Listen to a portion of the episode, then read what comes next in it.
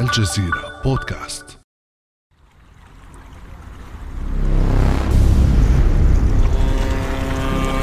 قرقعة الناقلات في الخليج العربي تثير القلق وهي تقف على منطقة إرث مياه مليء بالحروب السابقة.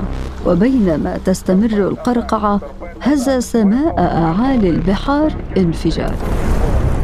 قالت تقارير استخباراتية إنه هجوم بمسيرات استهدفت ناقلة ميرسر ستريت التي تشغلها شركة زودياك ماريتايم المملوكة لرجل أعمال إسرائيلي. سارعت إسرائيل لاتهام إيران بالحادث، لكن المتحدث باسم وزارة الخارجية الإيرانية سعيد خطيب زادة نفى ذلك. على الكيان الإسرائيلي المحتل أن يكف عن توجيه هذه الاتهامات التي لا أساس لها من الصحة. هذه ليست المرة الأولى التي يوجه فيها الكيان الصهيوني اتهامات لإيران. نستنكرها ونعتبرها واهية. وجود إسرائيل في أي منطقة يؤدي إلى زعزعة الأمن والاستقرار فيها. وعلى الكيان الإسرائيلي أن يدرك أن عليه أن يتحمل تداعيات أفعاله ولا يمكنه أن يحمل الآخرين أخطاءه.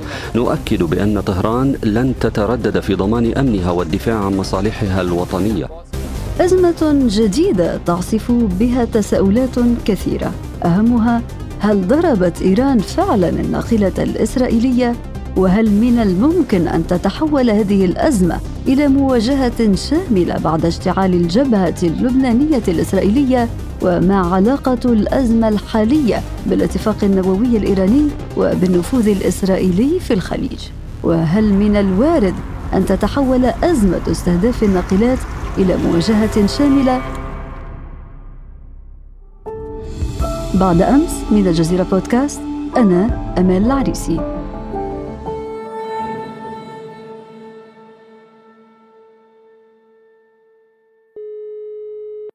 ويسعدني أن أستضيف معي في هذه الحلقة من واشنطن الدكتور محمد الشرقاوي أستاذ تسوية الصراعات الدولية وعضو لجنة خبراء الأمم المتحدة سابقا. أهلا بك دكتور. أهلا وسهلا. بداية دكتور شرقاوي بعد سلسلة من الهجمات المماثلة على ناقلات وسفن تجارية في الخليج وبحر عمان خلال العامين السابقين نحن اليوم أمام أزمة جديدة. فما قصة هذه الهجمات وما وجه الاختلاف هذه المرة؟ هي أزمة مركبة من عدة عوامل نظرا لحساسية الموقف الآن في بحر العرب وفي المياه الخليجية بشكل عام. أصبحت ناقلات النفط بمثابة أهداف سهلة لعمليات انتقامية وبدأ أن هناك قرينة عضوية بين استهداف هذه السفينة ميرسر ستريت وهي بالمناسبة سفينة ذات ملكية يابانية تحمل علم ليبيريا لكن إدارتها هي لدى شركة إسرائيلية تعمل في بريطانيا. فهذه أهداف متحركة جاءت على ما يبدو انتقاما لعمليات قامت بها إسرائيل في مطار الضبعه في سوريا، اذا هناك تداخل بين ما هو إيراني سوري إسرائيلي في هذه المرحلة، لكن ما يجعلها أزمة مركبة هي أيضا محاولة جر ارجل بعض الدول العظمى مثل الولايات المتحدة وبريطانيا وتحاول إسرائيل الآن دفعهما إلى المشاركة في عملية الرد أو عملية الانتقام. إلى حد الآن واشنطن ولندن تدعوان إلى تنسيق رد فعل جماعي ازاء إيران. بالفعل دكتور ذكرت أنه يتم جر الولايات المتحدة الأمريكية وبالتالي فإن هناك أطراف متشابكة في هذه الأزمة الجديدة. لنستمع إلى ما قاله المتحدث باسم وزارة الخارجية الأمريكية نيد برايس. الوزير بلينكن تحدث مع نظيره البريطاني وبحثا معا الجهود الجارية للتوصل إلى رد منسق على الهجمات الإيرانية على الناقلة ميرسر ستريت. الوزير بلينكن كان قد قال الاثنين الماضي إننا ننسق بشكل وثيق للغاية مع حلفائنا البريطانيين وشركائنا والمجتمع الدولي ونجري مشاورات معهم حول الخطوات الدبلوماسية المقبلة ونرحب بالتنسيق أيضا مع شركائنا الزملائنا الدوليين لحماية الأمن البحري وحرية الملاحة ضد التهديدات الإيرانية. بداية دكتور شرقاوي ما المقصود بالرد الجماعي الذي تدرسه الولايات المتحدة الأمريكية؟ ولكن قبل ذلك دعنا نعرف إلى أين وصلت التحقيقات بخصوص هذه الحادثة. التحقيقات حد الآن هي تحقيقات مشتركة بين بعض القطع البحرية التي كانت موجودة في المنطقة وحاولت إسعاف ربان السفينة وبين القيادة الوسطى العسكرية التابعة للبنتاغون. وتبين الآن أن هناك قناعة لدى واشنطن بأن ثلاث درونز أو ثلاث طائرات مسيرة وجهت ثلاث قذائف إلى السفينة في وقت متأخر من يوم الخميس وفي وقت مبكر من صباح الجمعة. القذيفتان الأوليين لم تصيب الهدف لكن القذيفة الثالثة أصابت قمرة القيادة قتلت حارس الأمن بريطاني ورئيس أو قائد السفينة وهو روماني. الآن هناك قناعة مؤكدة لدى الولايات المتحدة ولدى البريطانيين أيضا بأن هناك ضلع إيراني بمعنى أن هذه الطائرات المسيرة وهذه التكنولوجيا هي من صنع إيراني. لكن المفارقة أن الخارجية الإيرانية الآن في حقبة الرئيس إبراهيم رئيسي ترفض كل هذه التهم الأمريكية وبالتالي نصبح الآن أمام متاهة وهي عبارة أن هذه الطائرات المسيرة جاءت من جهة مجهولة لا أحد يتحمل المسؤولية. إذا تبقى المفارقة هي حقيقة ضائعة بين نفي إيراني وتأكيدات إسرائيلية بريطانية وأمريكية وهذا التأكيد من بريطانيا الولايات المتحدة الأمريكية قابله تعهد بدراسة رد جماعي ما هو هذا الرد الجماعي برأيك؟ هل يمكن أن تتخذ هذه الأزمة شكل المواجهة الشاملة؟ وزير الخارجية الأمريكي بلينكن حاول تنسيق هذا الرد الفعل الجماعي أو المبادرة الجماعية بمعنى الرد عسكريا على هدف من الأهداف الإيرانية بنفس المستوى وبألا تمر المسألة يعني بهذا الشكل. لكن التحدي الآن أن حكومة بنت في إسرائيل لا تريد التمهل أو التريث بشأن هذه العملية الجماعية من قبل واشنطن ولندن. فيبدو أن هناك نوع من الشرخ في الموقف الإسرائيلي من جهة هو الموقفين البريطاني والأمريكي إلى حد أن بنت اضطر إلى تأجيل زيارته التي كانت مرتقبة إلى البيت الأبيض حتى شهر سبتمبر المقبل بدل أغسطس الحالي. هناك خطوط ساخنة بين تل أبيب وواشنطن ولندن إلى حد ما، لكن لا يبدو أن هذه المبادرة أو هذا الرد الفعل الجماعي لا يبدو أنه لا زال على الطاولة كما اقترح في البداية لأن حكومة بايدن تريد أن تحافظ على مسار مفاوضات فيينا بشأن الاتفاق النووي فلا تريد أن تحرق الأخضر واليابس إن هي قصفت هدفا ايرانيا بشكل اعتباطي أو بشكل اندفاعي. أعتقد مسألة حجم وطبيعة الهدف الإيراني هو ما تختلف عليه واشنطن ولندن من ناحية وحكومة بنت في إسرائيل من ناحية أخرى. ولكن دكتور شرقاوي إسرائيل تواصل الضغط من أجل إثناء الولايات المتحدة الأمريكية عن الرجوع أو العودة إلى الاتفاق النووي الإيراني وبالتالي هل هي برأيك تبحث عن غطاء دولي لتتحرك ضد إيران؟ هل يمكن أن تستهدف إسرائيل إيران؟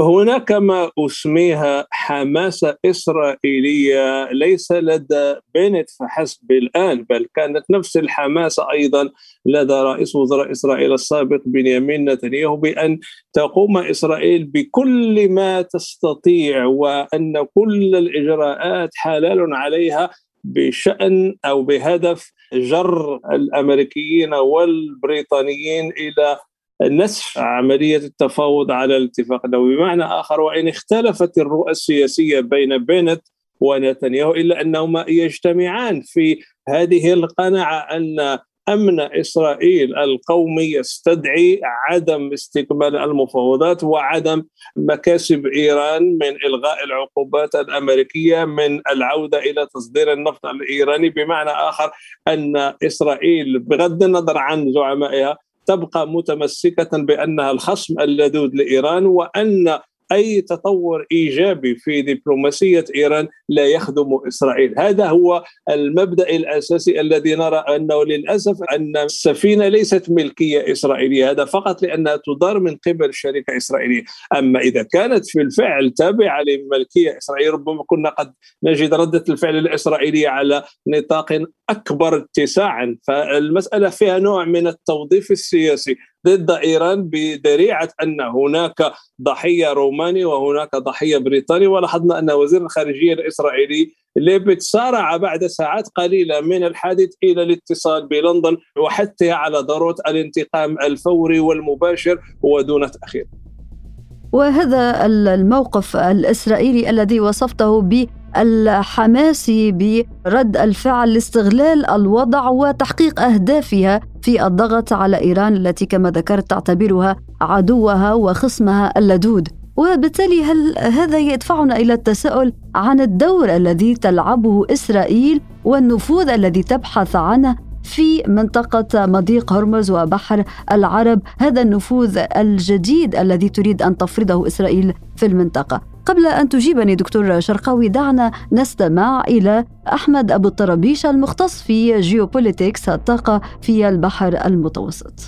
تعتمد إسرائيل بشكل عام على المنظور طويل المدى في فرض آه، نظرياتها الأمنية. آه، بطبيعة الحال هذا الأمر تعيه إيران جيدا لذلك هي تعمد لمواجهة أي ظهور إسرائيلي في المضائق المطلة عليها. طبعا خوفا من أن يصبح هذا الظهور اعتيادي وفيما بعد يتحول إلى آه، منطقة نفوذ إسرائيلية تدريجيا يعني في المدى الطويل. طبعا مناطق النفوذ تخلق الحاجة فيما بعد للتأمين تأمين هذا النفوذ. وفي هذه الحالة يكون التأمين عبر إرسال مثلا آه، قطع بحرية كبيرة للمنطقة أو إنشاء قواعد عسكرية في المنطقة المطلة عليها. طبعا هذا الأمر يمثل تهديد حقيقي وكبير لإيران. هذا كله مرتبط بمساع إسرائيلية لربط خط نفط عسقلان إيلات بالسعودية بهدف نقل النفط عبره إلى إلى أوروبا وهو ما يمثل اختراقا إسرائيليا استراتيجيا للمنطقة. هل تؤيد هذه الفكرة دكتور الشرقاوي؟ مناوئة أي خطط إيرانية أصبحت من صلب العقيدة العسكرية والعقيدة الأمنية لدى إسرائيل بغض النظر عمن يقودها في أي مرحلة. إلى حد أن إسرائيل الآن تعتقد أنها هي التي يمكن أن تحد من السياسة الإيرانية بل إسرائيل تقدم نفسها أحيانا إلى أنها هي المسؤول عن أمن بعض الدول الخليجية التي طبعت معها في الآونة الأخيرة. فأرى من الناحية الاستراتيجية أن إسرائيل تعتبر نفسها قوة إقليمية هي التي تتحكم أو ينبغي أن تتحكم في دولة أخرى هي أيضا تتصرف كقوة إقليمية، هذه الاستراتيجيات الإيرانية والإسرائيلية هي في تنافس قياسي الآن ولاحظنا أن بنيامين نتنياهو والآن نفتالي بنت ينطلقان من وإن كانت بينهما الكثير من الاختلافات إلا أنهما يتفقان إلى حد التماهي حول هدف استهداف إيران من ناحية وأيضا قطع الطريق على العودة إلى تطبيق الاتفاق النووي. هناك خطة إسرائيلية متكملة بدأت منذ عام 2009 تبلورت عند بنيامين نتنياهو. ونتذكر المشهد المشهور عندما ظهر بنيامين نتنياهو عام 2000 و12 في الجمعية العامة للأمم المتحدة وهو يلوح بالصورة البيانية وأن هناك أن إيران تقترب أو أصبحت قاب قوسين أو أدنى من تطوير القنبلة النووية، هذه الفزاعة الإيرانية لا تزال تستغل بكل حماسة كما أقول من قبل الإسرائيليين وهم الآن يركبون هذه السردية مع البريطانيين مع الأمريكيين بأنه ينبغي تقليم أظافر الإيرانيين بسبب أنهم دولة مارقة، دولة تمارس الإرهاب بين مزدوجه ومجموعه من التهم الإسرائيلية للإيرانيين، لكن يبقى أن حكومات الغرب خاصة واشنطن الآن لا تريد أن تحرق الأخضر واليابس في طريق المفاوضات مع الإيرانيين، وإن فكرت في رد جماعي إلا أنها تفصل بين الرد على ما حدث على السفينة بشكل متناسب مع الحدث وتحتفظ أيضا بخيار المفاوضات الدبلوماسية وتترقب متى يقبل الإيرانيون العودة لاستئناف الجولة السابعة من مفاوضات فيينا.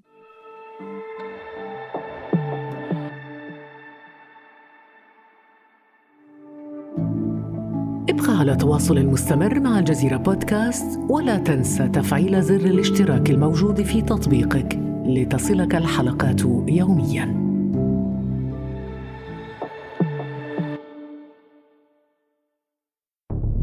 وهذا يقودنا دكتور شرقاوي إلى الحديث عن الجديد في الساحة الإيرانية الآن هناك رئيس جديد إبراهيم رئيسي الذي تولى منذ أيام منصبه بشكل رسمي في الأثناء انتقلت المواجهة إلى الجنوب اللبناني حيث استهدف حزب الله المستوطنات الإسرائيلية شمال فلسطين المحتله برشقات من الصواريخ.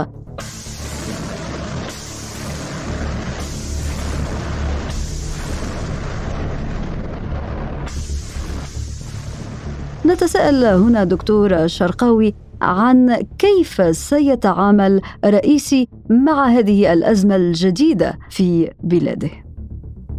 اولا ينطلق الرئيس رئيسي من قناعة معيارية بأنه رجل الدبلوماسية، رجل الحوار، يبدو أيضا براغماتيا بحكم أنه يجمع الآن بين تأييد المرشد الأعلى خامنئي الحرس الثوري مجلس تشخيص مصلحة النظام وبقية المؤسسات السياسية في طهران. اذا لا يسقط هو الآن في شرق التمييز هل هو محافظ أم إصلاحي بقدر ما هو يقدم إيران كما هي في تجلياتها من حيث القوة ومن حيث الممارسة الاستراتيجية. أيضا رئيسي لا يريد أن يقر بأن هناك مسؤولية إيرانية بل يتبنى مبدأ كما أسميه في العلاقات الدولية يمسح الطاولة أو طابولا رازا وينطلق وكأن شيئا لم يكن. أعتقد هناك سبب ثالث أيضا أنه لا يرى أن المسألة تستحق كل هذا الرد الدولي بمعنى أنه مجرد تسوية حسابات إيرانية إسرائيلية بالنظر إلى ما حدث في مطار الضبعة في سوريا. ربما الإيرانيون ضمن فريق رئيسي لم يكونوا يعتقدون أن المسألة تصبح مسألة دولية أو يتم تدويل المسألة أو القصف في هذه السفينة.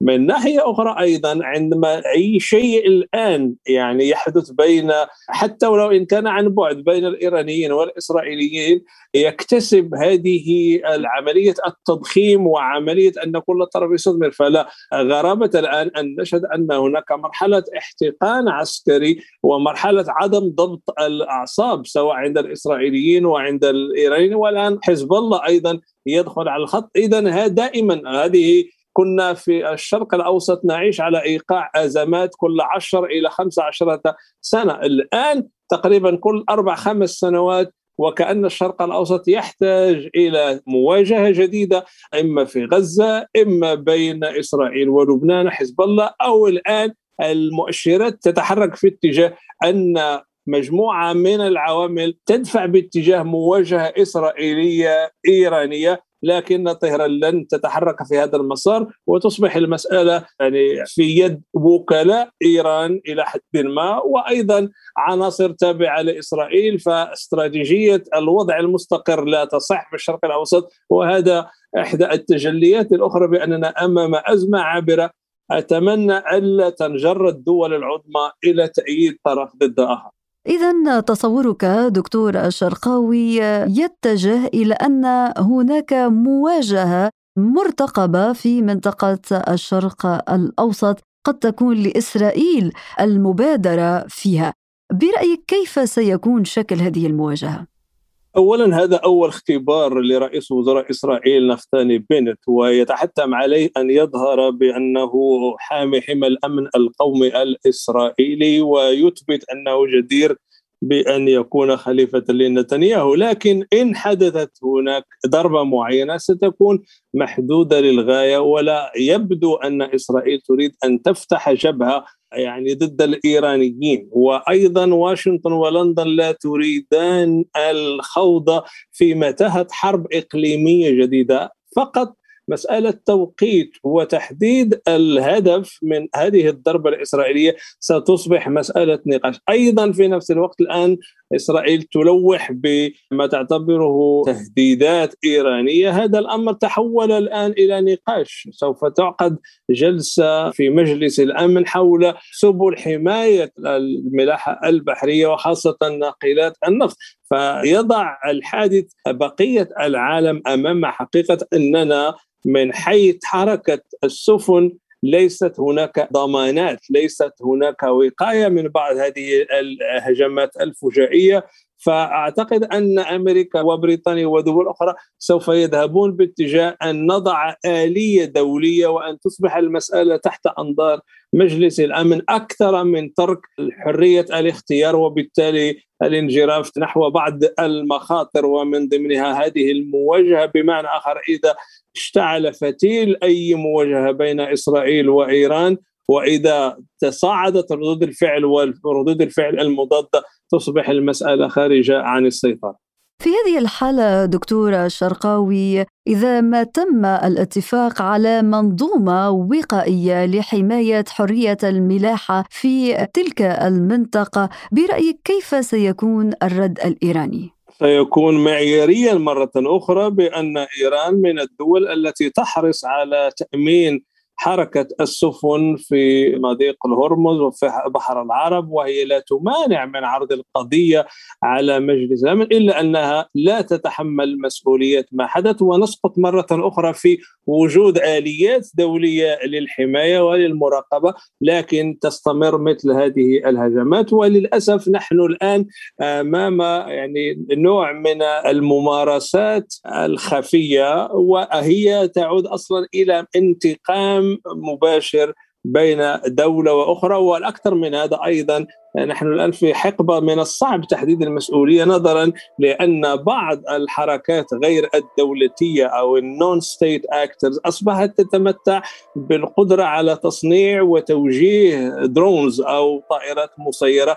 قد تضيع المسؤولية أيضا بين العاصمة الفلانية وبين الميليشيا أو الحركة السياسية أو الجماعة المسلحة الفلانية ولا يمكن يعني بمعنى خاصة الشرق الأوسط يبقى عصيا على الترقب ناهيك على التحكم فيما يحدث وما ضمان أمن ما يتحرك سواء في مياهه الإقليمية أو في مياهه الدولية. الدكتور محمد الشرقاوي أستاذ تسوية الصراعات الدولية وعضو لجنة خبراء الأمم المتحدة سابقا شكرا لك على كل هذه المعلومات المفيدة والمهمة. شكرا. أهلا وسهلا. يومكم سعيد. كان هذا بعد أمس.